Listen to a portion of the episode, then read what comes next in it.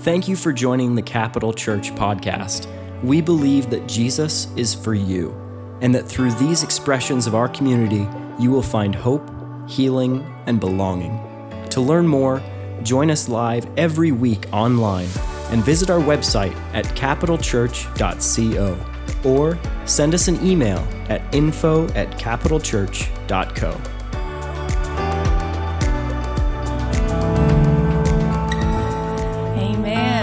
Amen. Can we give our worship team a hand? Thank you, worship team. So grateful for worship in the house this morning. Are you? Pastor Shane jinxed me. Uh, he said that I preach in 35 minutes. I did that because there's a first service that goes into a second service. You're at the 11 a.m. service. There's no service. So, Timely Tracy might extend her time. We'll see. We'll see. No, I uh, will. We'll preach the word. We'll just let the Holy Spirit, guys. Right, right. Um, but I love Pastor Shane. Thank you for um, speaking to just the, what God has done at KCOM. I'm so proud to be a part of Capital Church and the mission that God put in really Pastor Ken and Dr. Stan's heart years ago. How long has it been now? It's decades um, where we've had a, a, a footprint, a little one from Boise, Idaho, that we've had a been able to go and be a part of KCOM. Both Pastor Shane and I have um, had the great honor of teaching. So it's near and dear to us. If you went to KCOM, if you went to Kenya and you got a pastor, some of these pastors, man, you would be changed for the rest of your life. If you just got to have tea time with them, if you just got to drink some tea um, and you got to be in their presence and you hear their stories, and man, it's just such an honor. So thank you, church. I, I just echo Pastor Shane's gratefulness in the church is thankfulness for your generosity to, to the mission of KCOM. And hey,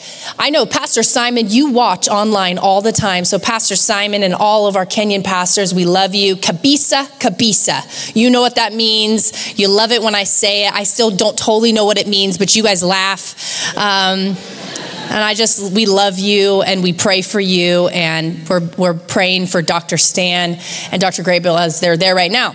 But all my Timely Tracy's time is wasting away. I got to get to the word. I got to get to the point.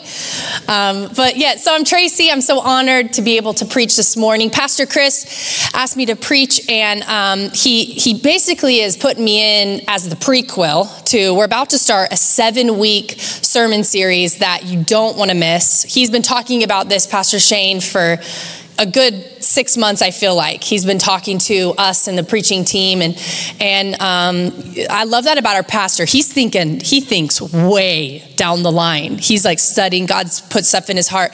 We're going to go into a series talking about the five distinctives of the early church. And this is pretty cool because who thinks the early church is a pretty good model for the modern day church I think so. And um, so Pastor Chris is, feels like the direction that we're going to go in the next several weeks is we're going to talk about the five distinctives. And they're pretty amazing. Like one is, um, and I'll briefly just kind of list them. I don't know what order. Pastor Chris is going to mix it up. He's going to shake you up. It's going to be good. They're hot topics, though. You don't want to miss. One talking about the early church really had a strong sexual ethic. They understood um, morality and believed in it. We're living in a very unusual time when it comes to sexualization um, and those roles. And we are going, Pastor, not we, I'm not touching that sermon. Pastor Chris is going to come in and he is going to scripturally really lead us as a church. I'm so excited about that. The early church also felt such a strong emphasis towards the family um, and what that meant, what that looked like, um, what was, I mean, the way that women were treated, children were treated in the in the first and second centuries were very unlike how the church treated them in a positive way. The church really knew how to treat women and children where they were treated as second class citizens outside of the kingdom of God. And so the church was strong on, uh, they were against infanticide and abortion. We've talked about that already in the church. We'll continue to talk about that. It is our, is our great right as the people of God to care for children, to care for women. And we're going to continue to do that. There was a multi ethnic tabling that happened all across the early church. Jesus believed in, Jesus started it. It was his tabling ministry that led into this, but it was people from different cultures, different backgrounds. Jesus was, was, was in trouble all the time with the Pharisees for the people he sat down and ate with. And, but the early church sat down together, tabled together, grew together there was also, and, and I'm so grateful for uh, Daniel and Lindsay are sitting right here in the front row, their ministry with Neighbor. This was the, the fourth distinctive was caring for the poor, caring for those who couldn't always care for themselves. That is an essential part of a Christian distinctive. If we are people of God, we care for the poor, we care for those who can't care for themselves in certain areas. And then the last one, number five, is a uh, is an understanding of a non-retaliatory love, meaning they blessed and forgave their enemies. You do not want to miss that service. Because come on, who could say in this place, say, I need to grow in that one? Probably all five. But this is going to be an amazing sermon series. You don't want to miss it. Um, and Pastor Chris will bring it. I just I can't wait. I could listen to him all all day long. So so then he said, Trace, how about you start with a little prequel? What do you want to preach? I'm like, I don't know. Like, how do I how do you lead into this? So I feel like the Lord of the Rings right now. Like I'm the Amazon that everyone is mad at. This like prequel that's on Amazon uh, Amazon right now for Lord. I've never seen Lord of the Rings. Forgive me for those of you who are obsessed, but apparently the Amazon prequel is ruining your life lives. It's kind of how I feel coming into this sermon series. Like I'm supposed to set the tone, and Pastor Chris is going to come. So it's like the whole the Holy Spirit knows, the Lord knows. But Pastor Chris and I discussed this. Really, the heartbeat of today is to really get our hearts ready I think for the next several weeks what God's going to speak to us. So, can we just have that posture today that our hearts are going to be open and receptive to what God wants to speak to us, not just today, but in the weeks to come? Because I'm just, I'm not under any illusions that I've arrived. And I hope you're not either. I hope that we understand that that we're going from glory to glory, that there's maturity that's still needed, there's things that are still required of me to grow in, and and and God wants to work those things out so that I can be the person that He's called me to be in this broken world. So we're gonna lead in today with uh, what I think is an important um, topic and something that I think is going to help us as we proceed in the next several weeks. And that's understanding the main thing. What's the most important thing? And I think as a people of God, it's unity. Without unity, God can't command a blessing because he says with it, he does. And there's something in the kingdom of God and in the church globally, not just capital church. Capital church, God loves us. We're not perfect, but man, I, I think we're the best church in the world. But there's globally, I think what happens is there are so many things and opinions and ideas and, um, and issues that swirl in our world that it's easy for division to come in the church. It's easy for disagreements and um, uh, just disgruntled kind of debates that go on. Now, it's, it's, it's, not that we can't have discussions. I think those are so healthy and important, but not when it moves into disunity. And so I'm reminded, and Pastor Chris and I talked about this, I'm reminded of one of my favorite quotes. I've wrongly associated it with St. Augustine. St. Augustine. I think he, he used it, and this is how I know, but it was probably before him, a Roman, or excuse me, a Lutheran theolo- German theologian came up with it. And he says, in essentials, unity. In non essentials, liberty. In all things, charity. This was the early church adopted this phrase. Um, the early church fathers used it in their theology and structuring the church and how we as the people of God work together. In essentials, unity. In non essentials, liberty or grace. In all things, charity. It's a Latin phrase, but the word charity there is actually probably better described or better um, defined as love. In all things, love, which is which is the foundation of the Christian faith, isn't it? It's a walk in love. So, this is the phrase that we're going to work through today. And that we're going to probably, which I think Paul does a really good job of helping us to see that this is not a modern day 21st century Boise, Idaho capital church issue. This is a this is embedded in the fabric of the church and in the humanity is that it's easy to fall into non-essential categories. Right? Where we kind of just get really hung up on something that, man, seems really important in the moment. But over time, and over time, hopefully in the presence of God, we realize, ah, maybe that wasn't such a big deal. Have you ever gotten a fight or an argument with someone and later you're like, that was so stupid, but you're already so deep? You're in way too deep. So you just ride the wave of it for a really long time and hope, hopefully they forget. Come on instead of getting into these spaces, what if we lived our life living in the essentials that we come together in unity? In the non essentials, we give grace, we give liberty, but in all things, we walk in love. See, this expression, this, this Latin phrase that was given to us, expresses the importance of that orthodoxy and grace can exist together. They can live together. I can live in this space together. I can give grace and I can be pretty, pretty sure about my conviction and what I believe. But they can live together within the family of God. So this this non-essentials does not mean it's not important. Like you really, really, really believe that you know that you cannot work on Sunday and you need your family needs to just stay home after church and you just it's just chill, relax, and that's what you. That's great. It's not saying that this is not important, but what it's saying is it will not prevent you in your relationship with Jesus, in your union with Jesus, and your union in the family of God. It will not prevent it. It does not limit it.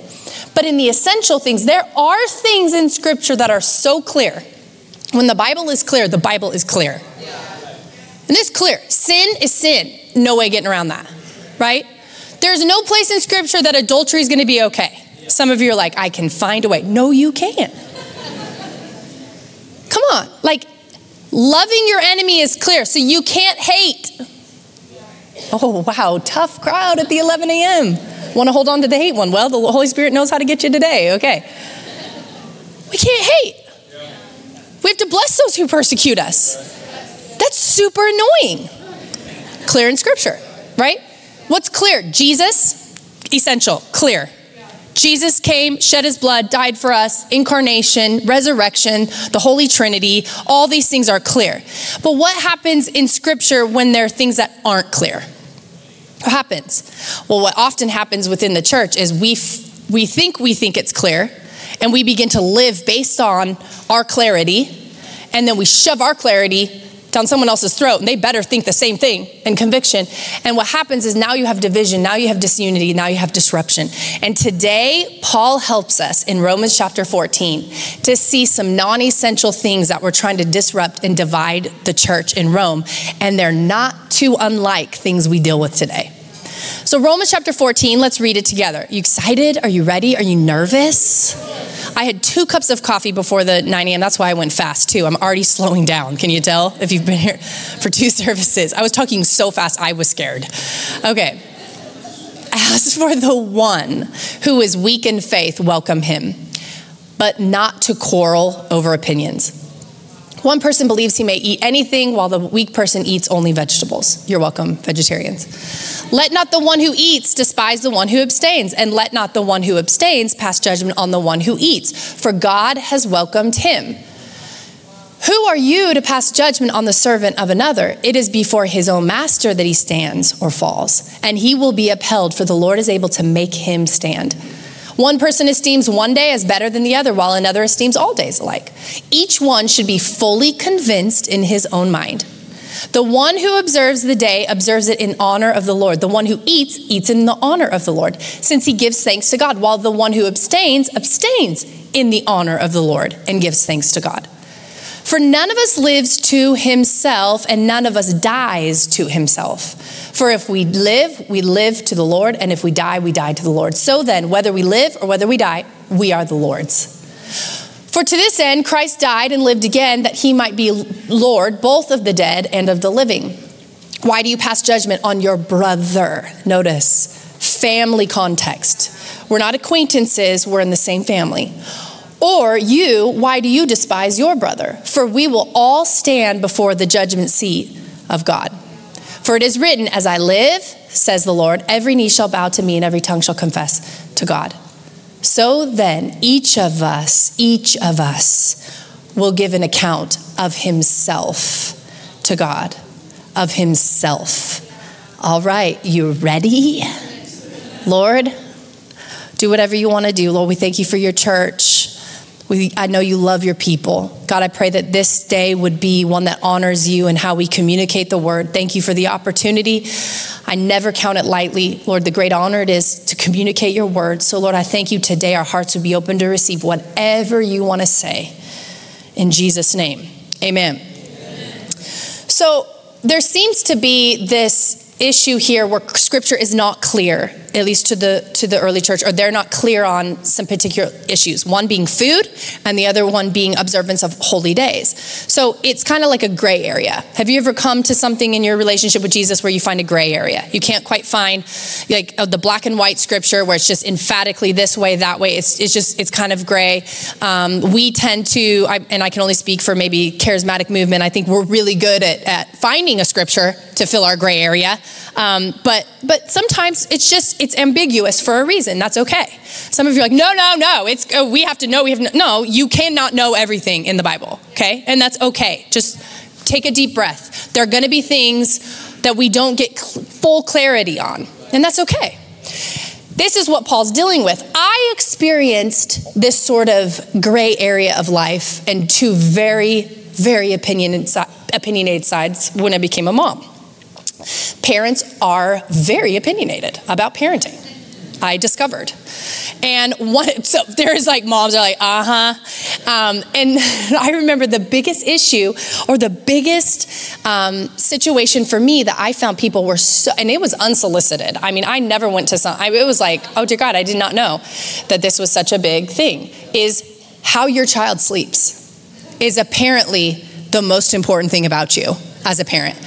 So I, early days when Declan was first born, and I'm trying to navigate this new life. And I thought I was gonna like nail it because I had taken care of everyone else's children. I have raised my brother and sister's children. I thought, oh my gosh, this is gonna be easy until it's your own. And then you're like, oh no, what have I done? So I'm in the midst of, you know, trying to figure out the sleeping. And I would have parents come to me, and it was just like, I was like, oh, how kind and how sweet. They'd say, How, this is the first question people ask you, how are they sleeping? And I was like, oh my gosh, they care so much about me. Like they're worried about my sleep and Declan's sleep and they want to be here to help. No, they didn't. They did not want to help. They wanted to tell me what I was going to do and what I should do and what worked for their kids who are 29 years old now. And it's like, I, I don't, okay, but and I, like, do you even accurately remember? But so they come to me. Some of you are like, oh crap, was I the one of the ones that did that? And I,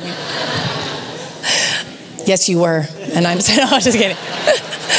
but so they'd come to you and they'd go, How is he sleeping? And I'm like, Oh, not great. You know, I'm like, I'm trying this and da da da. And they're like, No, no, no. So what I quickly learned there are two camps in the sleeping camp. One is, Don't you dare let that child cry. Don't you dare put them in a room by themselves and lock the door and shut off the lights and turn off the sound machine. Because if you do that, they are psychologically damaged for the rest of your life. And you better put them in counseling right now because you have ruined them if they even cry. I remember one time Pastor Kelly with her seven children came over to help me in the middle of the night because Declan was crying and I didn't know what to do. And she goes, so sweet. She goes, Well, Trace, sometimes babies just cry. And I was like, oh, okay. I guess they just cry sometimes, like for no reason. I'm like, I was like freed. I'm like, oh, it's okay if they cry. She's like, yeah, sometimes they just cry. And I was like, okay, but I had been told, don't you dare let them cry. So I was like, oh my gosh, if I let them cry, I'm gonna be paying for therapy for the rest of their lives. But then there's another camp there's another camp that's just equally as strong. And they say, oh, you better put them in that room by themselves, lock the door, turn off the, don't even let light come in anywhere. You better have blacked out curtains, put a pillow under the door so no light streams in, and you better make them stay in there. And if they get up, you have ruined your life because they own you now like, oh my gosh, my kid is gonna be a delinquent. Like, what's gonna happen? Like, he's gonna destroy your life. Like, this, these are the only camps. There was no gray area. It was like, no one came to me and said, you just kind of gotta figure out what works for your family. Like, just survive. Like, just make it through the, you know, it might be 100 years before you sleep, but you'll eventually will. No one told me that. They were like, you've ruined him or you've ruined you. Those were the, I'm like, this is what I was like, oh my word, this was my experience with what happens when there are very stark differences and people are strong in them. This is what I'm convinced of, though. Why we're so strong in our opinions, not just about sleep training, it's just a good example. Just in general, why we're so strong on opinions we have in the church and maybe about specific things that we're very passionate about. Why do we feel the need? Because Paul tells us just welcome them, don't quarrel over it. It's pretty clear. Just don't quarrel, just let it go. But we can't let it go. Why? Because I'm convinced, at least this is me, not you. Because if I'm wrong, I'm going to take you all down with me. If I'm gonna go the dumpster fire for something that I'm wrong about, I don't wanna go alone, you know? Misery loves company. I think that's the human condition. We're like, if I'm wrong on something, on an issue, if I'm if I'm vehemently opposed to something or I believe so strongly about something, I'm gonna bring a bunch of people with me. Because we just we think that that's our duty. No, it's not. Paul makes it very clear in Romans chapter 14. He says, "Hey, to the weak in faith." Now, he's not saying they're immature or that they are somehow weak and they can't carry themselves. What he's speaking about is here are Jewish Christians. They were formerly Jews, they followed Jewish traditions, observed the Jewish law. Now they have come to freedom in Jesus, but they're still observing a lot of Jewish law.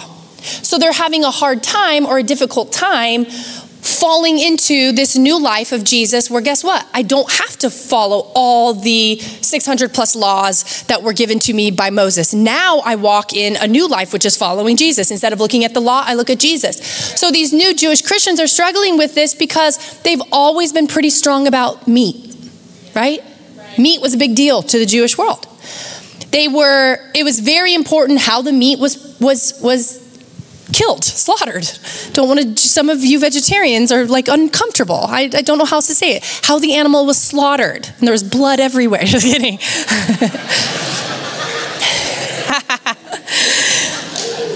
oh man, it's fun to preach at the 11 a.m. So they're uncomfortable with this because they they have strong opinions according to the Jewish law. Well, well, so they're they're weak in the faith, meaning they haven't quite fully understood the freedom they have in Jesus. They're not quite there yet.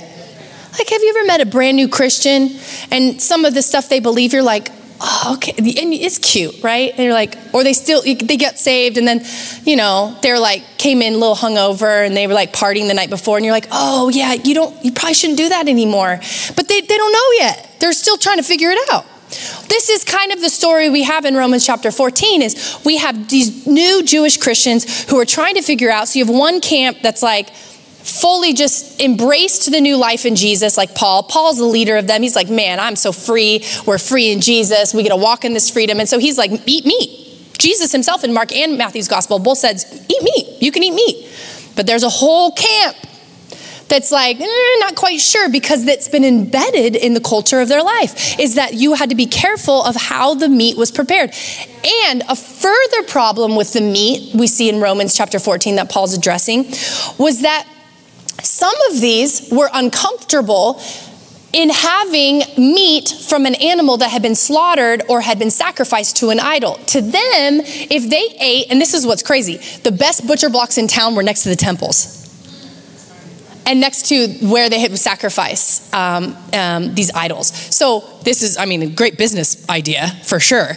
But what was the problem for these Jewish Christians is where these people would go to take animals to idols, and they were sacrificing them. Then the butcher was chopping them up and you know selling them. These Jewish Christians like, listen, I can't eat that meat because to them it was synonymous with worshiping that idol.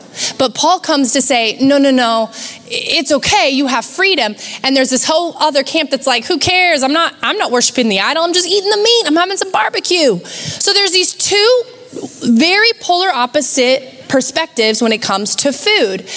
And so one camp decides I can't eat this meat. It's unholy. It's it's not kosher. It's I, if I eat it, it's like I'm worshiping the idol. So they just eat vegetables. So here Paul comes in and he says, Hey, don't quarrel. You have differences on this. Don't quarrel. Let it go. One, one, one way is not better than the other way. Just let it go. How about in uh, Paul's Paul's response to them is instead, why don't you give grace or liberty to those who abstain and those who don't abstain? Just let it go. Now, you're like, yeah, what's the big deal? Let it go. Really? Have you let stuff go? I was like, come on. I mean, people like uh, you will get emails about things, and it's like your number one essential is the Trinity, the Holy Trinity, and then how someone speaks to you. I was like, no, that's not an essential. But we care so deeply about things that I don't think Paul would say is a big deal. And furthermore, Jesus would not say is a big deal. But we make our essentials like, yep, Jesus incarnate, died on the cross, loves me, died for my sins, he's the way, the truth, and the life, Holy Trinity, and then that person shouldn't practice yoga. it's like, oh my gosh, I don't know. Is it clear in scripture? Ah, I don't know. Like, or, you know, someone will say, shouldn't do anything on Sunday. It's holy day. You should go to church maybe and maybe just watch online and you should go and not do anything. Don't let your kids even play. It's like, oh my gosh, really? I did. It's like we become so stuck on things. This is what's happening in Romans chapter 14.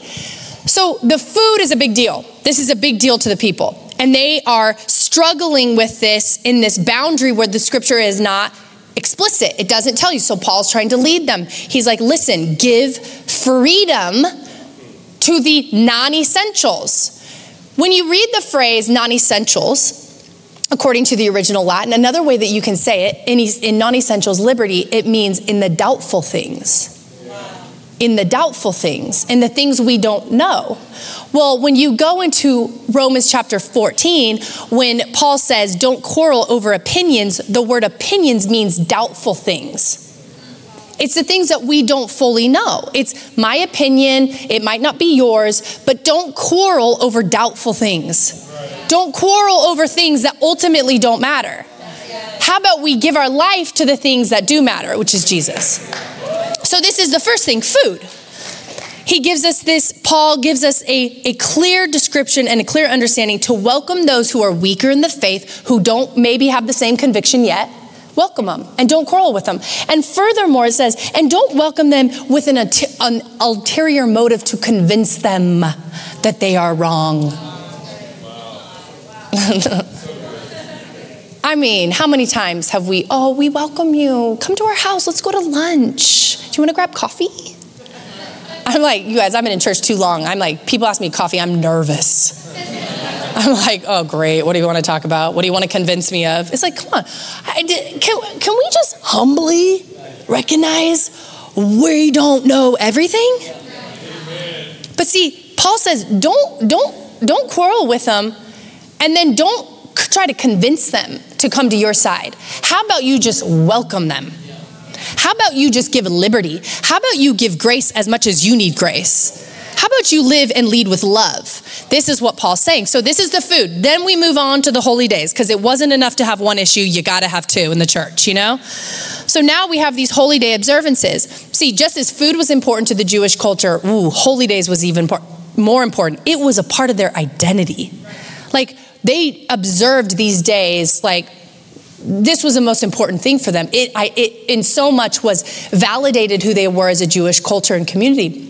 I mean, think about the Jewish, if you read the Old Testament, think about these, these, these parties that they would celebrate. It would take days, maybe a week for them to get to the temple to celebrate these days. They had a very, the, the, the Jewish calendar was created based upon these holidays. They lived according to the Jewish observance of these holidays. So then all of a sudden, Jesus comes on the scene and is like, oh yeah, you don't, you don't really have to celebrate those anymore. And Paul has said, hey, we got freedom. We live in freedom. We don't have to live by these. Jesus is, Jesus is the answer. Let's just celebrate Jesus. And there is a whole camp of Jewish Christians that are like, nope, we're still celebrating. And they're looking down on the ones who aren't. But the ones who aren't are looking down on the ones who are. So there's just this constant like battle for who's better, who's a stronger Christian, who trusts Jesus more is within the church because they're fighting over the silliest, silliest things. And they're forgetting the main thing. Jesus came and he died. And he's given you freedom. And now you have the opportunity and the responsibility to showcase his freedom and his love and his mercy to the world. But instead, we're sitting in the church in Rome and we're fighting over veggies, meat, and the 4th of July. I mean, that would be my day because I couldn't give that one. I'd still be doing fireworks if we didn't do 4th of July. I'd be eating barbecue and I'd be by a lake. but come on, what do we in the church spend so much of our time, our energy, our Facebook posts, our conversations, going out to lunch or coffee with someone about non essential things. Does not mean they're not important. I do not mean that. Paul does not mean that. The early church fathers don't mean that. Jesus doesn't mean that. But there is a priority when it comes to following Jesus. There is an order, and it's Jesus first. And what does Jesus tell us? He says to love Him, to love God with all your heart, and what? Love other people. And then there's all this other gray area for things that we spend so much time debating, figuring out, deciding where we stand on an issue, trying to pull people into our team, isolating those who aren't. And I just think we waste so much time as the people of and as a family of God and as a church on non essential things. When really, you know what's so freeing is when somebody disagrees with you and you just go, okay. We're, we're, hey, but you know what we do agree on? Oh my gosh, how great is Jesus? Thank God for his forgiveness. Man, isn't grace amazing? Aren't you so happy? Come on. What we agree on matters. But I think we have spent as Christians too much of our time debating things that if Jesus came in the room, if Paul was sitting in the front row listening, we, they just shake their heads. Like, let it go. How about move on to the things that are most important? So Paul responds to these things, and I love Paul's response when he's dealing with this. He says each one should just be fully convinced in his own mind. Why does he lead with that? Because he goes on to talk about judgment. And he says, Guess what? One day you're going to stand before Jesus, and you are going to be judged on you, not somebody else's conviction, and not. I'm one day going to stand before the Lord. And the Lord is not going to judge me on my dad's convictions, Pastor Shane's, Kirsten's, you know, the people in the nursery, Declan's. He's going to judge me on me. So Paul is trying to get to the point like, guys, focus on you.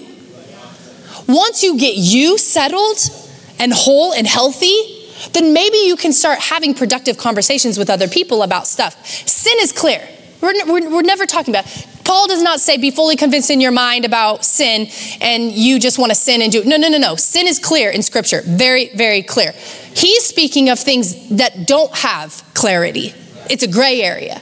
It's, there's no boundary necessarily in scripture and we have to lead with discernment wisdom conviction of the holy spirit wisdom from counsel from others and the scripture that's what we have to lead with and i might have a conviction that you don't have and that's okay I know that's hard for some of you charismatics in the room today. It's because we want everyone else to have the same conviction. You're looking for a utopia church that does not exist. We come from different backgrounds. We're different parts of the story and the journey. Does, does God want us to be in one spirit and one mind and unity? Yes, on the essential things which is who Jesus is, what Jesus came to do, what Jesus will do, that we are living in his, we are created in the image of God. That is essential. There is no question about it that male and female, both genuinely created in God's image, have value in him. There's no question. But whether or not I wear a costume or if I like a movie or go to the movies or only have certain apps on my TV for certain movies because, you know, that one's really bad. It's like, let it go. Let it go. Because, oh, I'm sorry, I didn't mean to scare that baby. I scared him. I'm not mad, I'm so happy. We have to go and believe the essential things. And this is what brings the the people of God and the family of God together. See, opinions, according to, to Paul, is not worth quarreling over. Right. So why do we church? Why do we why do we quarrel over it? Why don't we fight for each other? And fight for the things we come into unity with? Why don't we fight for each other to believe that God has a plan and a purpose for us. Instead, we find just the littlest thing that's like, mm, I'm not sure I feel comfortable with that. Here's God, Paul uses the language of a family. He says, Why do you judge your brother? They're not an acquaintance. We're not talking about strangers. We're talking about people that God placed. It says He set us in the family, the Bible says. We are in this together into eternity as a family. So it is our responsibility to not be the judge of our brother and our sister, but to let the Holy Spirit do what He wants to do in and through me. And then I trust, if I believe in the Holy Spirit, if I'm a real good charismatic, I believe in the Holy Spirit, guess what? The Holy Spirit will take care of them. Man, you don't like it, do you? Tough crowd, not getting a lot of amens on that. If we believe in the Holy Spirit, And we believe that he speaks. Does he not speak? I believe the Spirit of Jesus speaks. Guess what? He will take care of them. I believe it with all my heart. And then guess what? We stay in unity. And ultimately, we stay in love with one another. See, Paul says these, these, this reference to the holy days and these Sabbath days. He says, each one be fully convinced in their own heart. And then he goes on to say this He says, let him do it in honor of the Lord. The ones who abstain are doing it in honor of the Lord. The ones who observe it are doing it in honor of the Lord. Hey, guess what? Everybody's doing what they're doing in honor of the Lord. Insofar as you're doing what you're doing in honor of the Lord, you're in the right place. Amen. And we're going to welcome each other and we're going to love each other and we're going to lead our lives with love. Later on, and I'm not going to necessarily, we're not going to read it unless you can get it really quick. Romans 14, 19, and 20 says this Let us pursue what makes for peace and for mutual upbuilding. Do not, I loved this, do not for the sake of food destroy the work of God. Fill in the space right there. Do not for the sake of my opinion on this destroy the work of God. You know what I'd be scared of one day when I stand before Jesus? Is he go, is, is I'm being judged right there in that moment. And God says, You wasted a lot of time focusing on that one thing that was destroying the work I was trying to do. That scares me. So, guess what? Guess what's a big non essential thing to me? It's a big non essential. Women in ministry. gotcha. You're like, that's weird because you're a woman and you're in ministry. Yeah, I believe in it wholeheartedly. I think scripture is explicit, explains. Jesus himself is so revolutionary in his treatment to women. Jesus leads the way for Paul, who I believe gives license. Paul has apostle women as deacons. Some have argued that Paul even has some that are considered are considered apostles. There's some translations that change a woman's name who's considered apostle to a man's name. There's a lot of explicit points that would lead to, first of all, in the early church, women were leading in the church. I believe that. That's my interpretation, my exegetical analysis of the text. I have good friends, people I love and respect so much, who have a very opposite exegetical analysis, and they don't believe in women can preach. I have preached in churches, and people have got up and left. I have preached and poured my heart out and was so ready for a nap and a cup of coffee as soon as I was done. And I had people come up to me multiple times and say, Show me in scripture where women can preach. I'm like, Oh my gosh, but I did just preach, and now I'm tired. Here's the thing I believe in it. I know God called me. I love this church. We believe in women in ministry. We believe women can preach and teach. I'm so honored that my parents led in that. Pastor Chris has given space for that. We're unapologetic for that. But guess what? It's a non essential to me. If other people won't listen to me preach, I'm going to make it, guys. I'm okay. It's not the hill I'm going to die on. It's a non essential issue for me. There are going to be people for the rest of my life who don't think I am equipped or biblically can preach, and that's okay. I give freedom, I give grace. I know what God has called me in my conviction, and I'm going to walk in it, but I'm going to give grace to those who don't find that they are on that same page. This is the way we're supposed to walk when it comes to the things of God. We just hold so tightly to things I don't think Jesus is wanting us to hold tightly to. Are they important? Sure. Of course, women, it's my job, my word. I'm not going to stop doing it. I love it. I know God called me to it. But it's not something for me that I'm going to stand before Jesus one day and he's going to go, How many people did you convince? How many people did you convince to believe in women in ministry? I'm not going to care in that moment, and I promise you that is not the thing that Jesus is going to judge me on. Yeah. How about, Tracy, did you honor God? In all that you did. When I called you to do something, did you honor me? Did you make me first? Did you honor me in your family? Did you honor me in what I've called you to? Did you honor me in this? Did you showcase my love to people? Did you pre- treat people the way that I asked you to? Did you listen to me as I called? That's what I'll be judged on. And that's what I'm going to live for. We are to live as the people and the family of God. And if that means there are stuff that, man, I just want everyone to understand, I want them to believe, and if it means that keeps me from fully embracing what it means to be a part of the family of God, I'm willing to let that go. Why? Because love is the crux of what it means to be a believer. Love, the kingdom of God's number one law is the royal law of love. We have to lead. Do you know that law supersedes faith? Some of you are like, well, I just gotta have faith. No, you gotta have love first. If you don't have love, you can't, faith can't grow from you. Faith can't flow from a heart that does not first love. We have to be the people of God in all things show love. Amen. Colossians 3:14 says, and above all these things, put on what? Love. Why? Because it binds everything together in perfect harmony. Faith won't bind it all together, peace won't bind it all together. Your abilities won't bind it all together. Your opinions will not bind it all together, but love will bind it all together in perfect harmony. Right. And faith works the best through love. So, what is it, church, that is essential to you? What's the most essential thing? Be honest with yourself. And hopefully today, and I'm with Pastor Shane. I mean, I preach, I don't just preach for you, I preach for me, and hopefully it helps you too. But what is essential? What have I made more essential than the essential things about Jesus? I've named some. Jesus is the main thing. He is the way, the truth, and life. There's no question about that. Jesus coming and dying for you, resurrecting three days later, that is, an, that is a truth. We live on that. We stand on that. We're not a church without that. I stand on that. Eschatology, not an essential. I don't know how he's going to come back. If it's going to be pre-trib, pre-trib, post-trib. I don't know if there's if I'm going to, you know, people are going to leave before me. I don't know. I'm just excited to get there the way he wants me to get there. Guess what? I'm just going to be living in the essentials, not the non-essentials. And where there's disagreement, guess what? I'm going to give grace.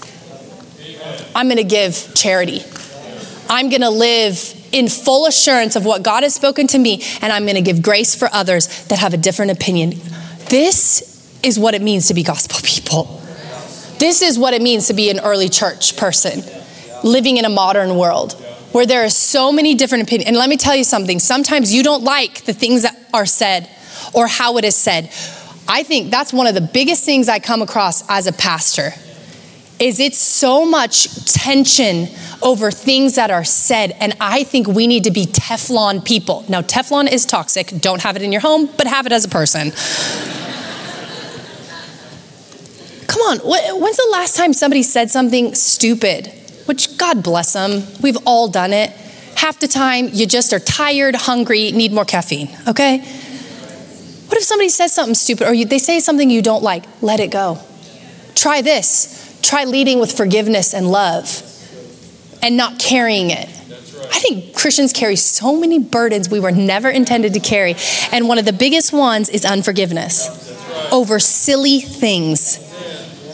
And the devil knows how to play. So he knows how to get in there. He knows the buttons to push. He knows the things that'll irritate you. He knows the things that'll offend you. He knows the things will trigger you. So guess what he'll do? He will spend all his energy creating that chaos in your life. And we are like his, we are just great bait for it. We fall into that trap. What if the next time somebody says something, does something, or we, we don't like, it doesn't, it doesn't fit our opinion and our worldview or whatever, and not to say you can't have it. Have your opinions. I love it.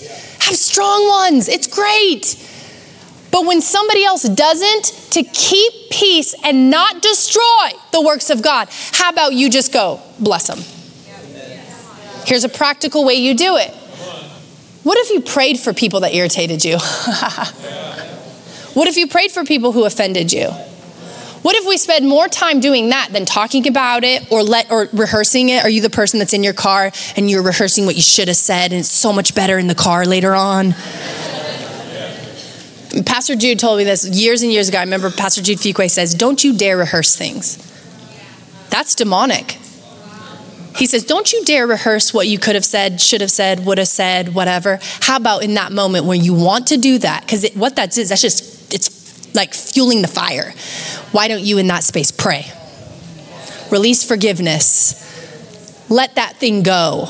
Don't give any space for the devil to put a wedge between you and any family member of God. This is what God's called us to.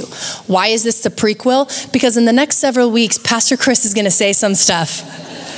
It's going to rub you the wrong way. Some of you are going to go, no, and you, are going to want to shut down immediately. Nope, don't agree with that. Nope, nope, nope. Here I am to say, this is all I'm here to say. How about you let the Holy Spirit lead the convictions? And how about you give grace? And can we all humble ourselves to say, we have not arrived? If my favorite Pastor Paul can say he has not obtained it all yet, and he pretty much crushes all of us in his faith, then maybe we can say, there's some, there's some, there's some growth. There's, there's some things I need to grow in. So here's, here's the homework, and Pastor Shane will give you more and better. But here's what we're going to do as the people of God we are going to live in the essentials, we're going to let go of non essentials, and we're going to lead and live in love with everything. Amen. Amen. Amen. Would you stand with me? Not 35, but pretty close. Come on, this is this is exciting to me. Yeah. This is the kind of message that I think should make us leave and excited. Cuz this is what it means to be a Christian, a disciple, a follower of Jesus. Does it mean I might have some work to do this week? Yep. Can I tell you this? You should come to church wanting to be challenged, not coddled. Church is we don't even do i mean we, we we don't do church the way we probably should do church church is to equip not to comfort. It, it, that's the truth. Biblical. That's biblical. It's to equip the saints so that you go out and do it. It's not to come in and give you a big, warm, fuzzy hug, although the Holy Spirit does that. And I love that He's so good. But we come and we come guns a blazing and we want everything just da da da da. And if it's not, we walk out like, psh. I was like, man, think of all the things we could do in our world if Christians walked as Christians. So I'm challenging me, I'm challenging us, and I'm believing, and I know we have a great church. I'm so proud of our church, but I know we can do more. There's more people that need to hear about Jesus. There's people that are waiting. And a lot of people don't come to church because of what church has a reputation of not welcoming. Instead, we quarrel. Instead, we want you to fit into our box. We want you to look just like us. I don't want people to look just like me. I want people to look like Jesus. Like, that's what our mission is. So, church, let's all let the Holy Spirit go to work on our hearts. Can you do that for a minute, just in this space? Bow your heads, close your eyes. I know as I studied this, as I've preached it twice, the Holy Spirit speaks to me. I know things I need to let go. There are some non essential things I've made far more important. And today I'm I'm laying him down. Why? Because I want to be a part of God's mission. I want to be a part of what God's doing in our world. And in order to do that, I know He's asking me to, to lay down some of the things that might be trying to destroy His work instead of help His work. If God has spoken anything, if the Holy Spirit, He's so good and kind, if He's spoken anything to you today, and maybe there's something that you've been focusing on and non essential, and He's asking you to lay it down today and just trust Him with it. Maybe it's someone in your family, maybe there's disagreement, disgruntles, maybe there's been a division somewhere, maybe it's a person within the church or the community of faith, and it's caused a rift. And the Holy Spirit is convicting you right now to say what Paul told the church in Rome welcome them and don't quarrel over opinions. If that's you, the Holy Spirit speaking to you, can you just put your hand on your heart? Thank you for your honesty this morning. God is so good. He's not mad at us, He's not even disappointed in us. He just so desires to take us to new places so that He can show the world how good He is. So, right now, Holy Spirit, I thank you for every person that you've spoken to. I thank you that we're, we've allowed our hearts and to be open and receptive to what you want us to grow in and areas of our life that we need to give grace and liberty to others and but more than anything, Lord, you're showing us how to lead our life with love. Lord, I pray that everywhere we go, we'd be people, Lord, that would showcase your love. I pray we would lead with love, we would speak with love, we would, we would give our actions would reflect your love. Lord, I pray right now, Holy Spirit, whatever things that maybe we have made higher than we should, or right now we, we lay it down at the feet of Jesus. The Bible says to cast your cares on him because you care for us. And I feel like these things have become burdens and cares that you never intended us to carry. So, right now, in the presence of Jesus, we come and we lay these things down at the feet of Jesus and we trust you. We trust you with our friends, our family, those that maybe we've struggled with. And Lord, we lay it down. We trust you with our convictions and we trust your, your spirit in other people's lives. And Lord, we right now, we commit to being a part of the work, not the mess. Lord, let us be workers in the kingdom of God not those that are messing up what you're trying to what you're trying to establish. Lord, let us be strong in our convictions, but also gracious to others.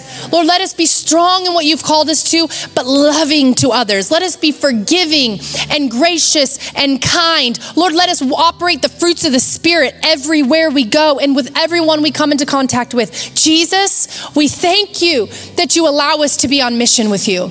God, I thank you that you use your church as the vehicle to showcase your love and your grace and your forgiveness. Lord, help us to be the people of God that you have called us to be and let nothing that the enemy would try to do to bring disunity or disruption or to derail the purposes of God. So, right now, Lord, we commit, we commit, we commit to have unity in essential things, liberty in non essential things but charity and love in all things in Jesus' name. And if you believe it, would you just say amen this morning? Would you thank God? He's so good.